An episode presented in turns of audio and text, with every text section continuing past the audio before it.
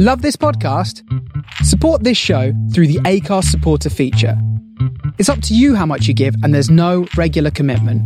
Just hit the link in the show description to support now. This is the Starship Sofa. Everybody, welcome, hello, and welcome to show 505. I'm your host, Tony C. Smith.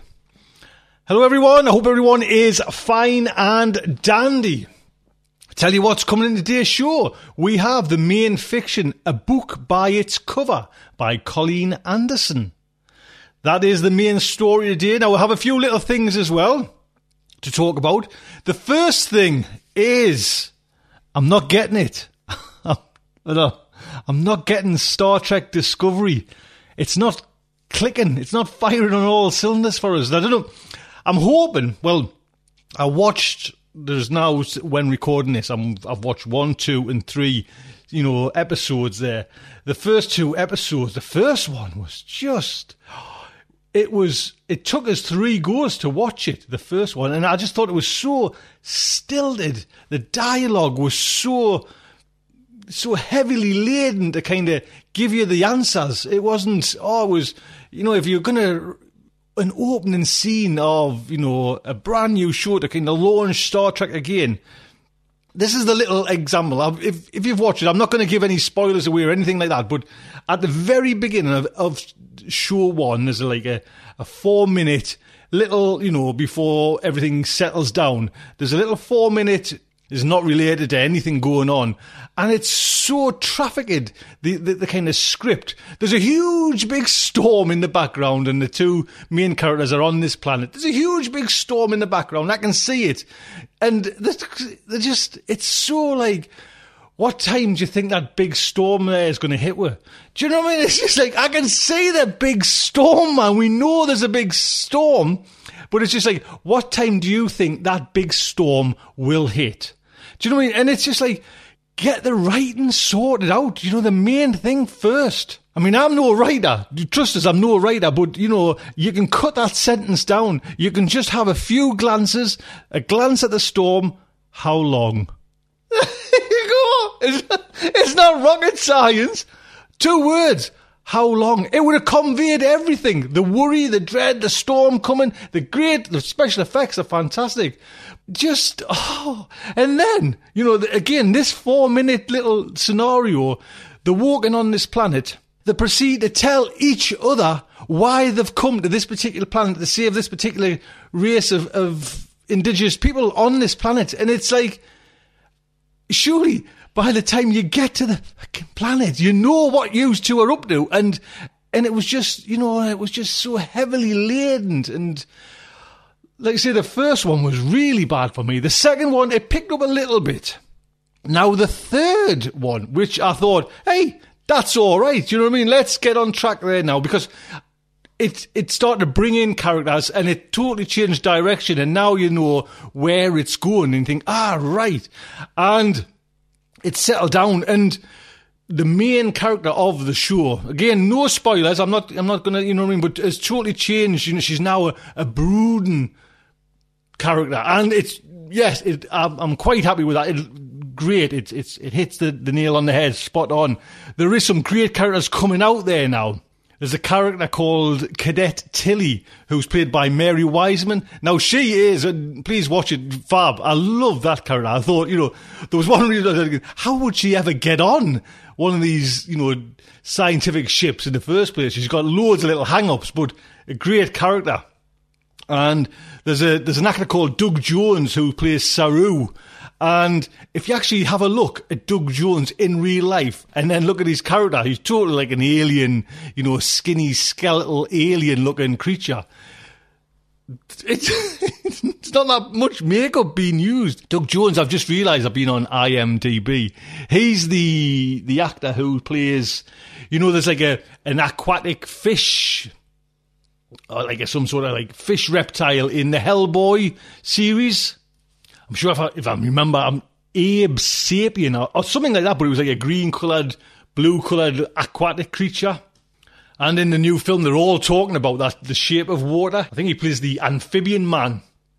again like a, a, water creature and all these characters are basically the same if you have a look at them you know all these like thin skeletal creatures so he's got a little niche role this doug jones but getting back to star trek yes number three was way in, a, in head and shoulders better than the first two do you know what i mean and again the I'm not again not not giving anything away there, but the Klingons are like redesigned again. Do you know how many times do we have to see a different version of a Klingon? You know. Anyway, so it'd be interesting to hear what you say. Like I say, the the first show it took us three or four goes to, you know, I kept stopping it and not doing the second one. Well, it was all right. The third one, I'm happy. You know, I think we're on a, a good road there now. It's not, it's a nice, straight, even road. Let us know what you think about that. You know what I mean? I'd be interested to find out. Like I say, it just didn't fire anything. I was so looking forward to it and it wasn't doing anything. I'm hoping, I'm hoping. Also, if, if it's just, you know, because we are, we are kind like that, Robin Bradshaw, who is Mrs. Bradshaw, who is Mrs. Bradshaw married to David Bradshaw, who did the fine music for Tau City Radio. We've got that tune now on the site. If you want to come and listen, you know, you don't have to listen to the shows there. You can get it from the site as well. So big thank you to Mrs. and Mrs. Bradshaw for getting that sorted out. I think it's about time we got into the main fiction. It is a book by its cover by Colleen Anderson. It was originally published in Mirrorshards. Colleen Anderson has been twice nominated for the Aurora Award for Poetry and long listed for the Stoker Award. She has co-edited Tesseract 17 and Playground of Lost Toys, which was nominated for a 2016 Aurora Award. She is currently editing for Alice Unbound. New or forthcoming works are in Grievous Angel, Futuristica, the Sum of Us, On Spec, and others. Because there's not enough to do, she's also working on an alternate history, dark fiction novel, and poetry collection. Her poetry chapbook, Ancient Tales, Grand Deaths and Past Lives, is available through Kelp Queen Press. There's links to all Colleen's stuff. This story is narrated by Kate Lechler. When she's not teaching or editing, Kate writes about genetically engineered unicorns from a lawn chair in her carport in Oxford, Massachusetts. She is a graduate of the Taos Toolbox Workshop and her work has appeared in Podcastle, Fireside Fiction, amongst other places. Find her at Kate Lechler or at Kate Lechler on Twitter. So, the Starship Sofa is very proud to present. A book by its cover by Colleen Anderson. Cynthia is ready to become her favorite show. She even has the bras and underwears like the Virtue Viz girls, Callista and Carlise. Lacey, revealing not too much, firming and holding the breasts, making them mound up in amplitude even if she lies on her side or back. She had to try on over 50 bras to get one to fit and look the way it does in the shows. Eventually, she paid for implants because when she lay down, her breasts still sagged to the side. She claps on the VV screen and sits, sipping a lychee rice martini and eyeing her nails as the wall fills with color. Soho Central. Who will she be tonight? Callista last week, even Bryce once. Luke has never been accessible. However, it looks like Luke will make the move on Carlise soon. Cynthia grabs the programmer as the music fills the speakers and muffles her in sound. She checks herself in the mirror that covers one wall before activating the ocular implants with three rapid blinks of her eyes. A seductive glance, she pouts, lips dusted with faint, shimmering mauve. Then she slouches further into the form fitting couch. Perfect. Not too much. Not too subtle. Her fingers tap the programming console as the images fill the dimensions around her. Now to play Carlise and get Luke where she wants him, where she wants to be. VV, Interactive TV. Cynthia loves it. She loves being involved with the beautiful ones. They are also glamorous, and there's no reason she shouldn't have it as well. Callista and Carlise, models with smooth, creamy skin, clothing that fits and moves perfectly on their sculpted bodies, thin arms, firm thighs. Cynthia has been practicing. She hungers to play these characters who entwine their lives in the fast times, the movers and shakers who build their empires on fashion and love and money.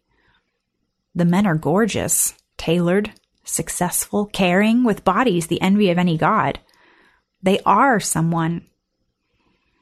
Echoes of Cynthia's mother saying, You'll never amount to much. You don't have the drive. Cynthia wants more, always more. Soon, hopefully, the viewers will be playing Cynthia on their Virtue Viz sets, programming her viewpoint into their consoles so that they will be her in Soho Central. She isn't sure how it works. An actor is integrated with the viewer, but still acts true to the plot, which means there must be constructs. But Virtue Viz maintains that all their actors are flesh, and the viewer is just seeing what the actors see. And if they are real, then their fame can be hers. Cynthia could lead a life as lovely and exhilarating as Carlise or Janine, but for real. Cynthia sips her martini and through the implants looks at her new surroundings. She sees Park Avenue as Carlise does while walking. Cynthia has her stop and look in a few windows. The digital readout in one corner outlines the script. Viewers can direct the actor's minor actions and view the show from a character's point of view, but the script is locked in. Carlise has a meeting with a fashion designer. No matter what one makes her do, she will inevitably move toward that goal. Every once in a while, Cynthia tries some deviation. Cynthia Carlise stops in an antique shop. The lean, craggy man walks over and smiles like an alligator. She smiles back and says, I'd like to buy everything you have in the store. The man smiles again and says, Would you like to charge that? I can have everything sent to your place by this afternoon. She walks out, snapping, Never mind. The programs aren't always the most entertaining. It would have been nice to see shock or surprise on the guy's face. But still, most characters respond to her voice imprint and will follow a circuitous route. There are almost infinite numbers of minor characters for the viewer who deviates into little shops or such, but there's not much depth to them. It had been expensive to buy the Virtue Viz entertainment system. So expensive that Cynthia had foregone luxuries such as eating much. Besides, being slim helps her look like the actors, and it is well worth it. She's tried out for various shows. But that was before she started perfecting her image. Cynthia, as Carlise, bumps into Luke on the street. They share a taxi with opaquing windows. He confesses his undying love, his loyalty, and search for the perfect woman.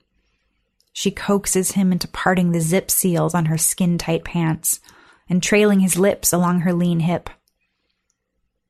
It is still Carlise doing this, and no matter what Cynthia sees from her point of view or says, she still cannot experience the sensations. It would have taken millions for that type of set. Luke and Carlise are still entangled when the taxi stops. Luke's business partner, who has been trying to bed him to gain investments in his new company, opens the taxi's door. Cynthia, as Carlise, smooths her pants, slides out of the car, and smiles at the woman, then walks away. The episode ends.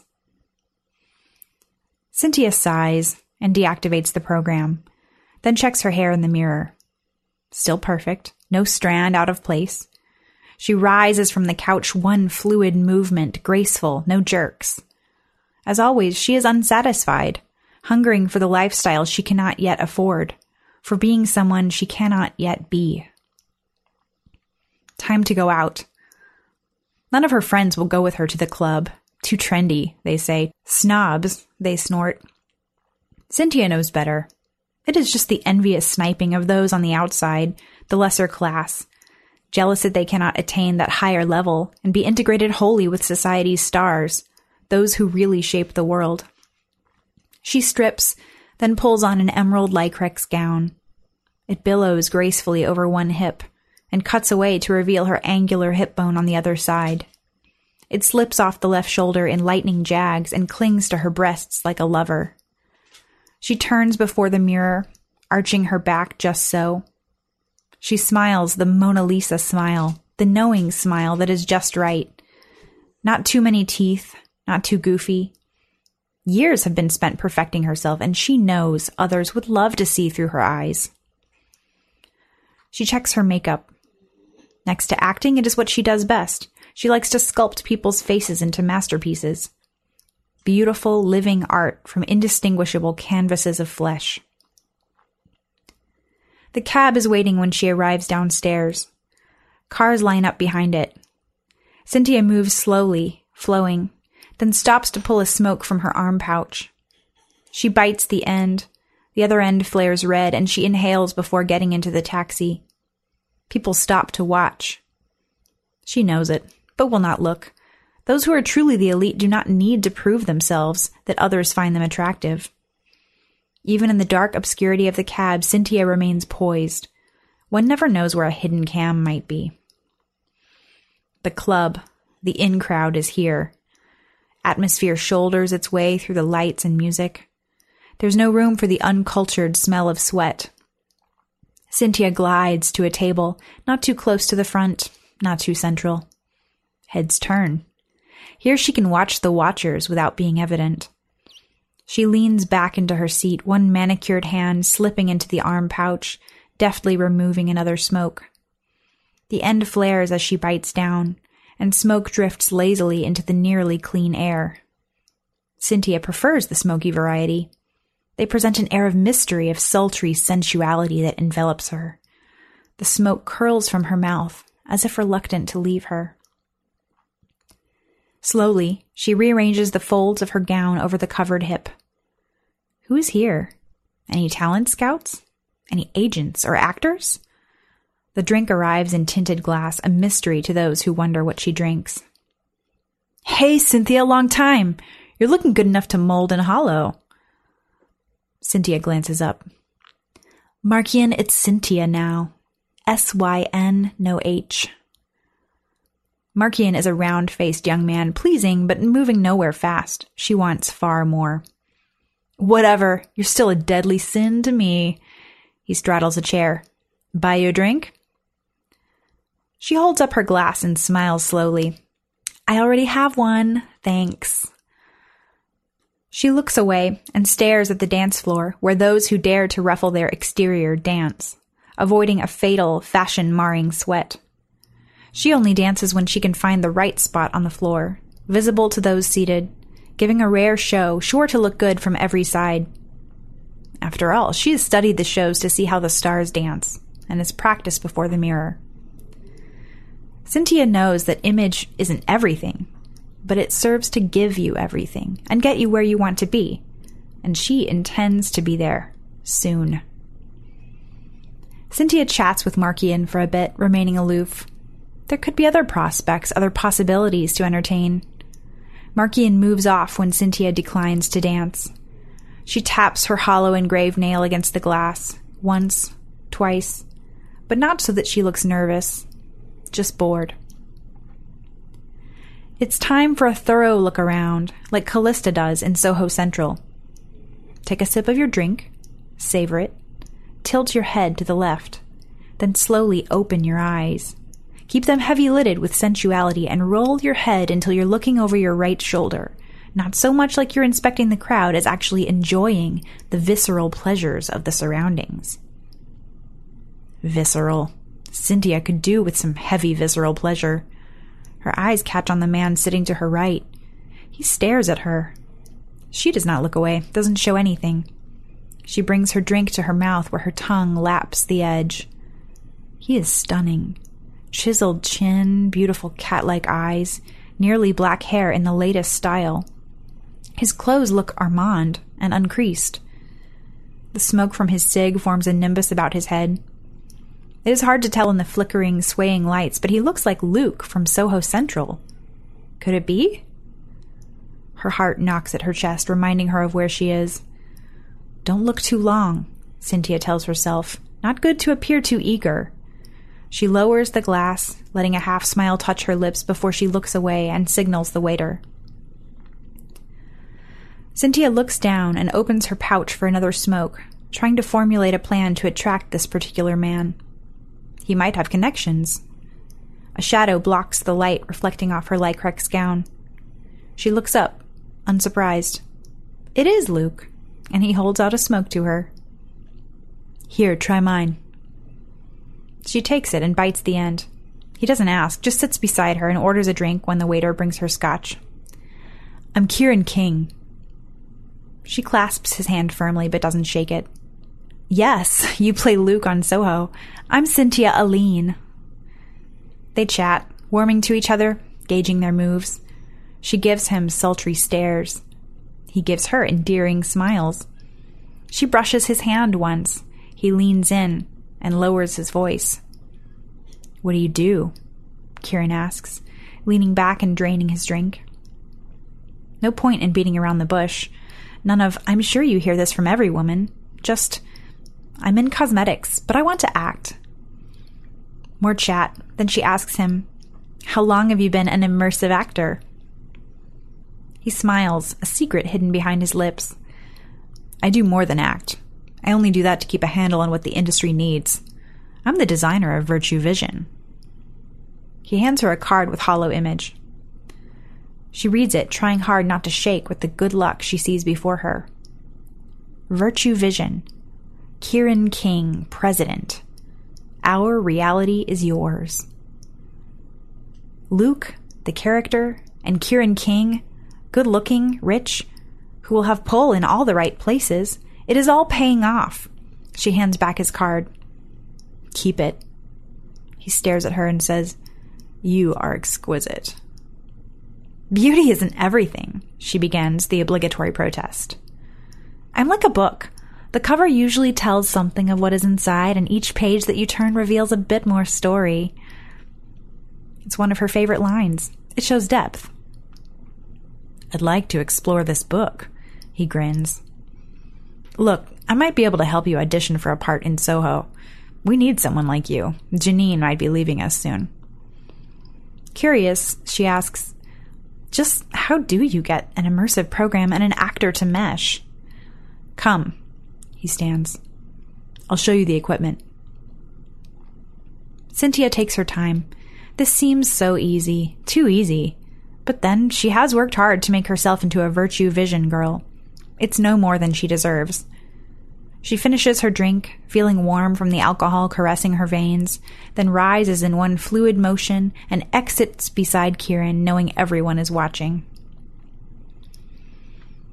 They arrive at the Virtue Viz complex.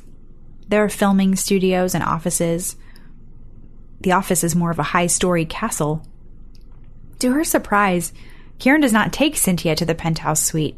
They stop in the basement first. He holds the elevator door open, as polite as his character.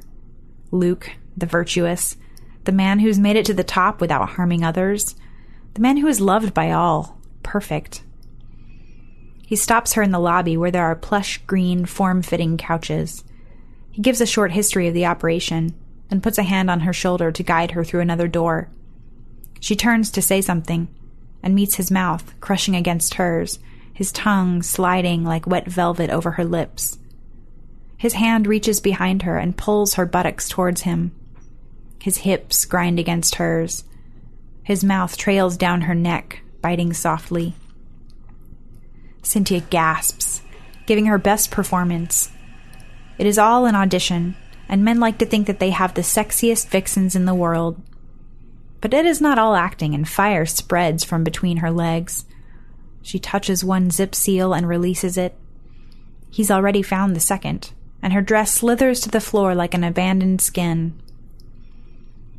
Stockings and shoes are off in a minute. She's naked and releases the zip seal on his pants, but he takes her before his clothes are dropped. He presses her down onto the couch, thrusting in, hot, sliding, moaning. Cynthia doesn't mind the suddenness, relishes it. This is the ultimate power a woman can have over a man to make him lose control, she arches her back, runs her nails under his shirt, moans deliciously into his ear. All he could ever hope for. Cynthia is in control, loving the feeling, but not giving into it. Anything for an acting career. But Kieran breaks through her control. He thrusts deeply and bites into her shoulder just below the neck. She yelps, thrown off balance as his teeth break flesh.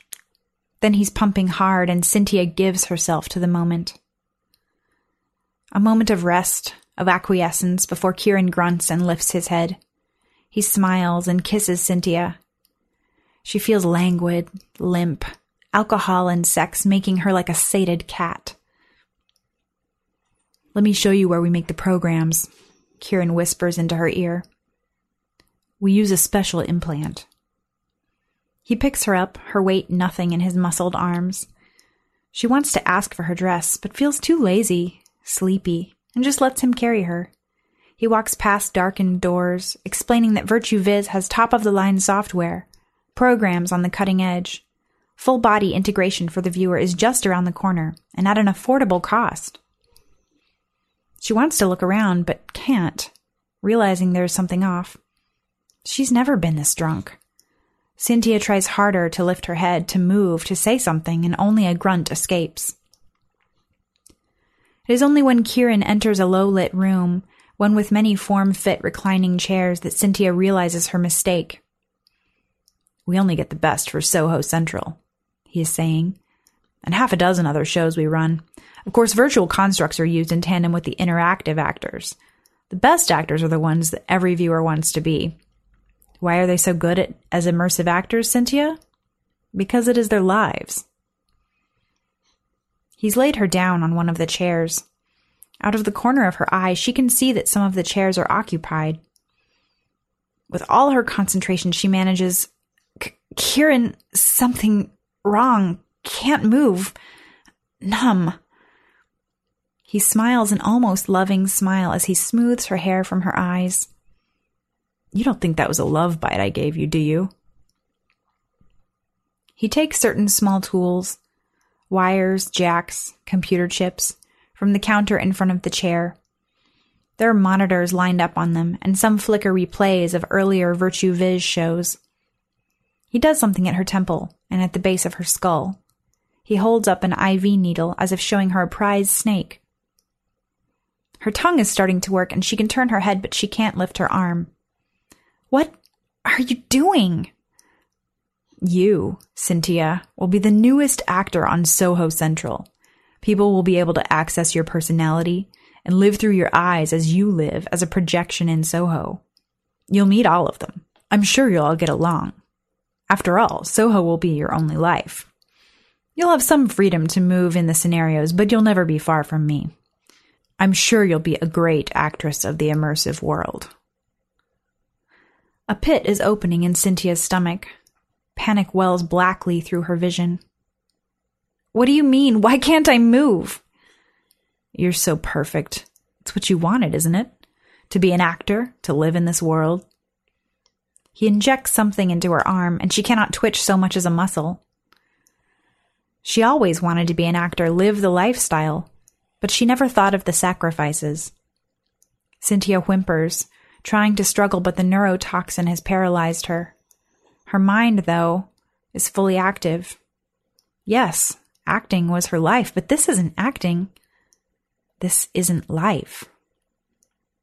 She gasps. But you're not like this.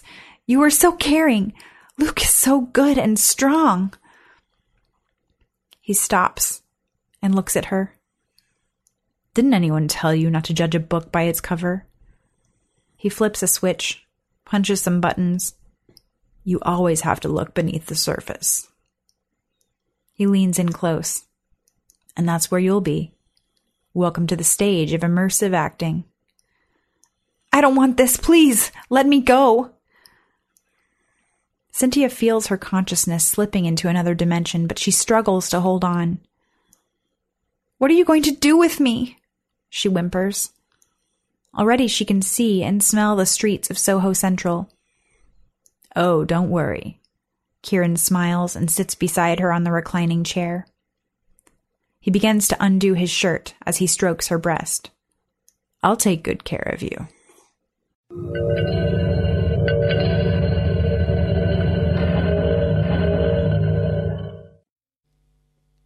There you go Colleen wanting to say thank you so much. Don't forget, copyright is Colleen's and Kate. Thank you. Thank you indeed. More, please. Now, remember a couple of weeks ago, we, it's still rumbling on. It's still going. All the talk about, you know, different accents and American accents and English accents, and it was all to do with, I think it was to do with show 503, Horror on Habitat 7, remember? By Zach Chapman, narrated by Matt Dovey. Well, it's still, it's still going on, kicking up there.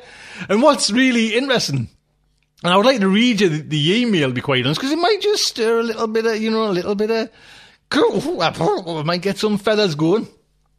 This is by a gentleman called Kurt. Kurt is actually Danish. He says, Hi, Tony. I just listened to episode 504 and I was rather surprised to learn that there was a debate about the narration of episode 503. It is funny that an American contingent who had problems with understanding Matt's accent. I just posted a note on the website, and please pop over to the website. It's all it's all there. You know, enjoy yourselves having a chat about it. But he says about how mind-boggling it is for me, a person who doesn't even speak English as the first language, being able to understand it just fine, while Americans who speak English of a sort as their native language claim that they cannot. And Kurt says, this, this is, this is the little bit. He says, my claim is that they are confusing cannot with will not. Maybe it is worth considering the narrators with a more diverse range of accents going forward in an attempt to help making sure that everybody who speaks English can still understand each other. He says, I don't know, man. It's just crazy weird to me that I can understand it just fine while some native English speakers claim they can't. Like you say, Kurt is Danish, but there's also, as well, you know, this is not just a one off. Um, Ari. Ari's been a, a, a now he has me getting it wrong. Ari, is that how you pronounce your name? A R I. Ari says, I'm Finnish and all Englishes are foreign to me. I did not even, he, this is great, I did not even notice that the narrator was supposed to be difficult to understand. So, he has the question then, like I say, let's keep this rumbling on. Is it just some Americans, uh, it's hard work for them, you know? Is, is it like, yeah, we can understand the basic language there, but when it's all little bit nuances and accent is, is, is it what Kurt says? They just will not listen.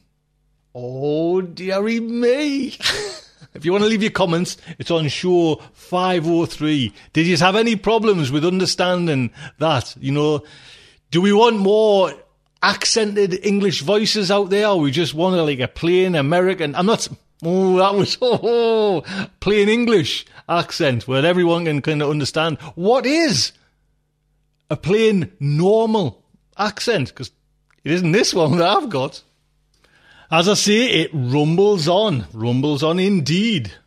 I've got one more as well, email to, to to read out. But what I do, it all encompasses this. And I know I'm going on again, but Patreon, this is the third week I'm going to mention. I'll mention it next week and then we'll mention it every other, every month, I think, about that.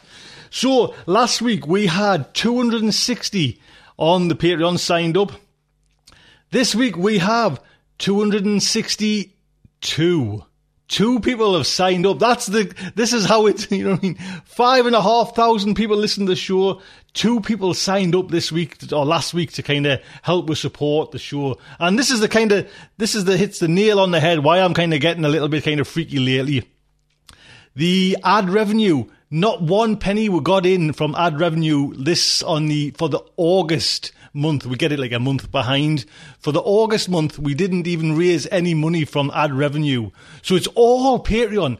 And the crux of the matter is what, that just it doesn't work like that. You know, we haven't got enough finances, so I've had to tell Farfetch Fables to reduce their shows to two a month. Do you know what I mean? Because we still want to pay writers, but we can't just kind of keep on, you know, things have got to give. That's why I'm I'm harping on. Do you know what I mean? The reality kind of hits pretty quickly once you know a little wheel falls off. And like I say, the ad revenue's there just to kind of help we go on. But on in the August month, which was turned up, you know, it, the email came about four days ago. Didn't get a cent from them, so we rely on Patreon. And this is I- I'd like to read this letter because it, it is it's just fine. This is just sums up, you know, Abraham Campbell. Hi Tony, been meaning to support you guys for a while as I've been listening for years now. I'm a virtual reality researcher and professor, so I get lots of inspiration from sci-fi. So it's great to have a podcast like yours out there. And every time he says, I hear you say fine and dandy, it just makes us smile. And this is a cool thing as well.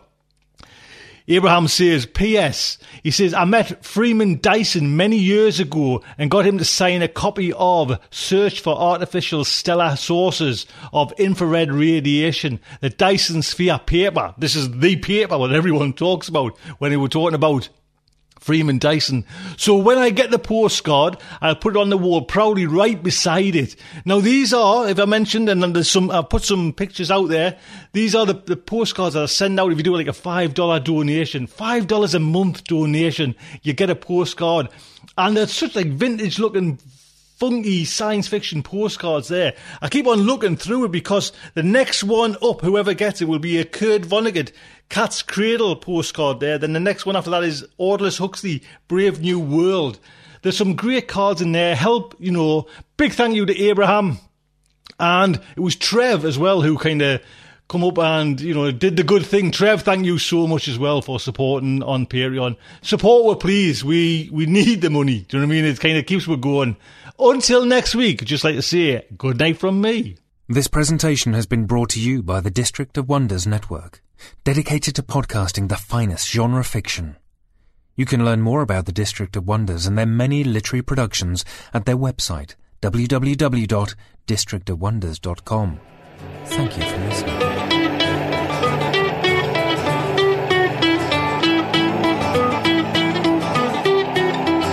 I don't get much.